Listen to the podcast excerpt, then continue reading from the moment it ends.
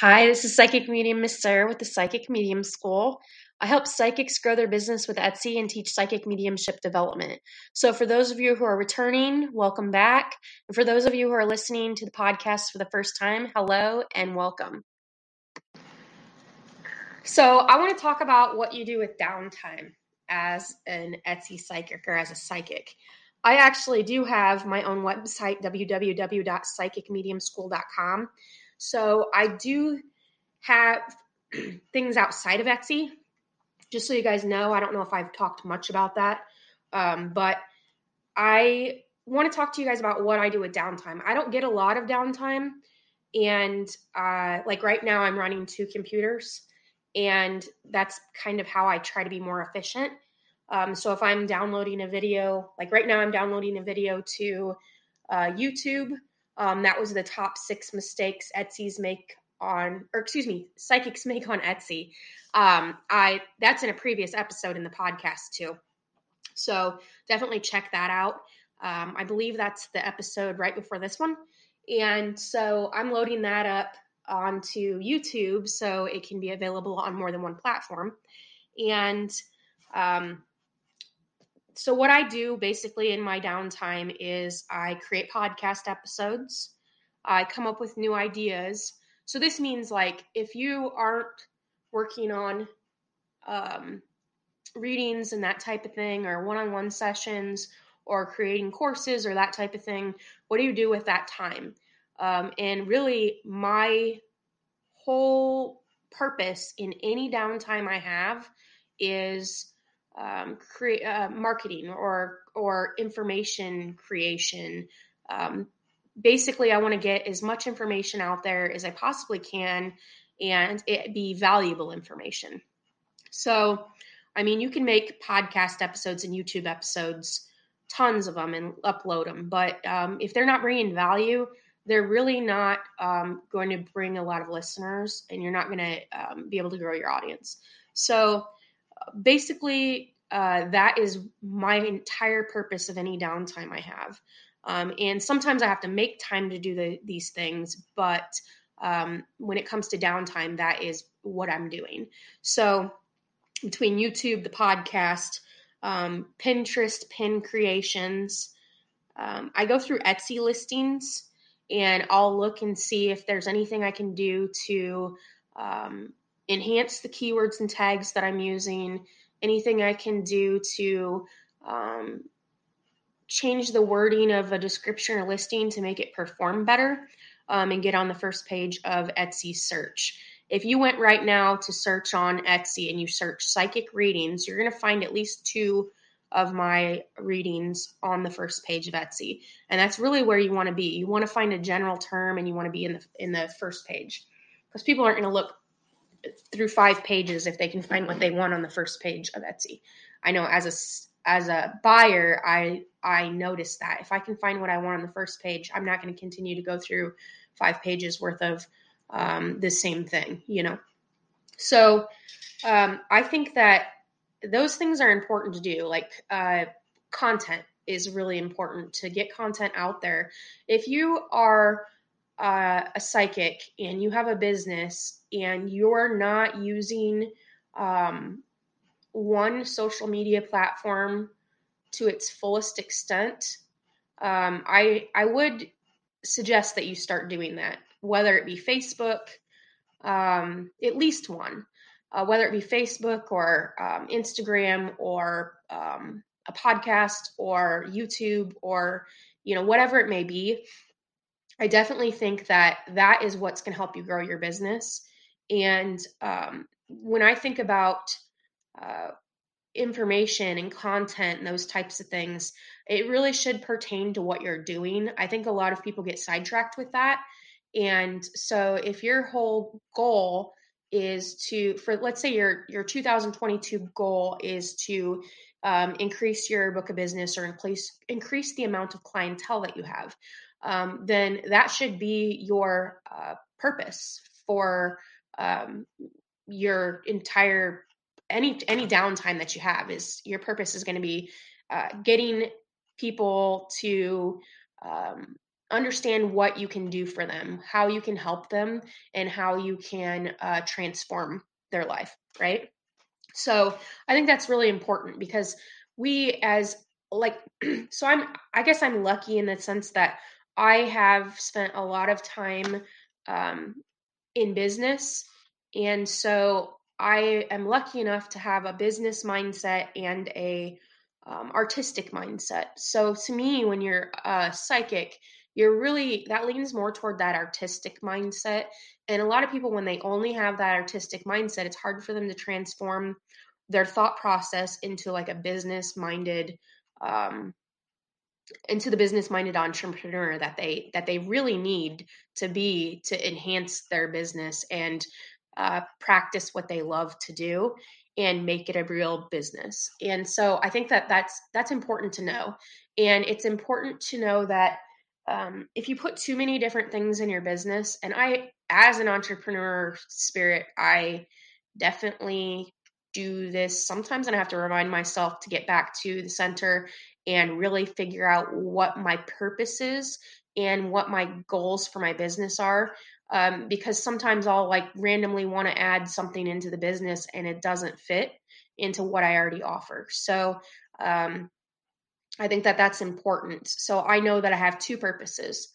I have, um, one of my purposes is to be a mentor to Etsy psychics. And the other purpose is to help people with, um, mediumship development, psychic development, those types of things. And I know if I, if it doesn't have to do with those two things, then it probably doesn't fit into my business. Right. So I see a lot of people go like to- different areas and they try to chase what they think is going to be the most popular thing. My suggestion to that is don't necessarily do what you think is going to be the most popular thing. Because I know a lot of people when they start their business out, they think that um, like on uh, psychic hotlines, love readings are like the thing, right? And so when you move on to Etsy from a psychic hotline, it's important that you know that that's not necessarily what's going to help you grow your business on Etsy. Um, Etsy is a little bit different. And so when someone goes on Etsy and if they're looking for a love reading, the love readings on there, just like the psychic hotlines, they're not going to be really high value um, readings or high value sessions for you. You really want to niche down into something that um, is like I, I do. I've done a lot of spirit guide readings and mediumship readings and past life readings. Those are the three that I have built my Etsy business on. And I think that uh, those are things that people do go, I mean, they're just higher value. When you think of uh, the price or the, um, the price of a reading, I personally it would pay more for a past life reading or a spirit guide reading, mediumship reading than I would for a love reading because there's so many love psychics on Etsy. And if you pull it up, you're, they're charging. And I, I always say, don't, don't even look at, I mean, don't even consider your, don't consider your, um, the other people's prices. Don't compare yourself to that because it's important to get yourself out of that mindset and Uh, deliver high value and bring the the transformation. That's really what you want to focus on with your business um, in your readings. But so now I want to talk a little bit about uh, the Pinterest pins. So the Pinterest pins, I have been doing a lot with Pinterest um, off and on when I have time, and fresh pins are always the best. But you can go in directly from your Etsy shop and you can pin your Etsy listings. I actually don't do much of that. I actually create my own pins in Canva.